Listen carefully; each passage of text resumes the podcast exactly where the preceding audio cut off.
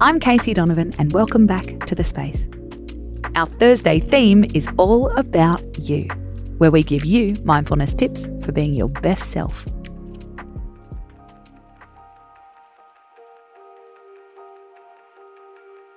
Today, we're talking about a mood boosting topic that is very relevant post lockdown the psychology of a dramatic haircut.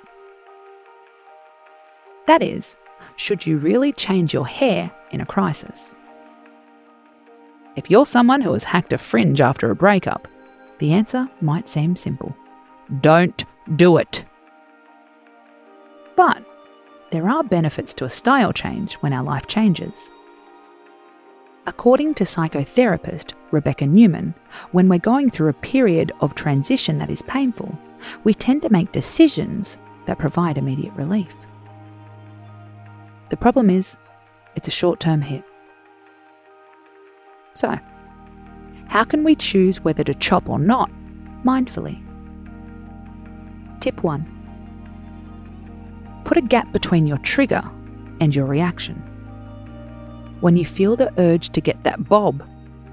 Make a hair appointment for three days' time or longer.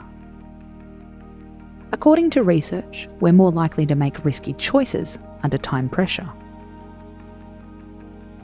Tip 2 Do you just need to rest? How many of us love going to the hairdressers for a chance to chill and be alone? If that's the case, think of an alternative book in for a massage. Or go for a walk without your earbuds in. Tip 3 If you do chop it, then own it. When you sit in the hairdresser's chair, smile at yourself. Tell yourself, I accept every version of myself, now and in the future. And no take backsies. If you regret it later, remember that nothing is permanent. Even the stressful event which inspired your haircut. That's the good thing about life and locks.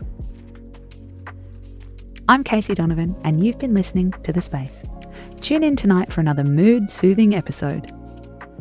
We'll be sharing one easy question which can ditch a bad habit. Until then, space out.